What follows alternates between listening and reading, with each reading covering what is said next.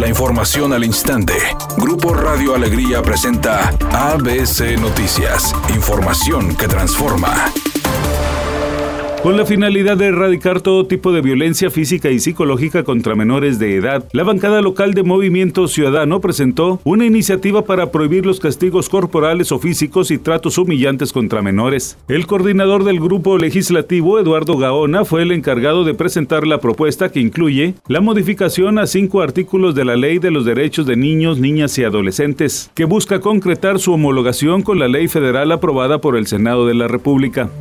Al señalar que la vacunación reduce contagios y muertes por coronavirus, el presidente López Obrador informó que se han invertido más de 45 mil millones de pesos para inmunizar a toda la población. Asimismo, dijo que ya se desterró el problema que propició el desabasto de medicinas. Había una mafia que controlaba todo lo relacionado con la venta al gobierno de los medicamentos. 10 empresas le vendían al gobierno 100 mil millones de pesos en medicamentos a precios elevadísimos.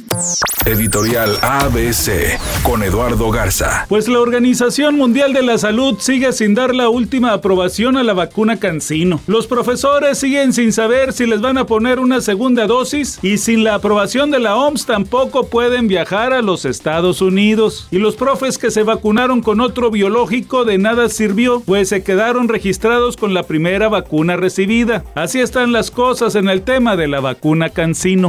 Se cumplen 37 del primer vuelo del avioncito. Un 17 de noviembre de 1984, Mario de Sousa Mota Bahía debutó en los clásicos regiomontanos y lo hizo marcando dos goles en el empate 2-2 entre Rayados y los Tigres en el estadio universitario. Fue la edición 26 del derby, en donde el brasileño mostró su potencial sin imaginar que con los años se convertiría en el máximo anotador del partido más importante de la Sultana del Norte. Con el tiempo, Bahía anotó 11 goles en los clásicos regiomontanos y tiene más de 30 años siendo el máximo anotador de estos juegos.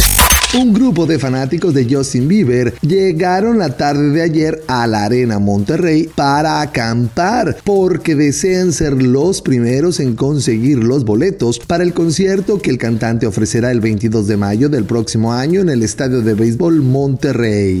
Temperatura en Monterrey 27 grados centígrados. ABC Noticias, información que transforma.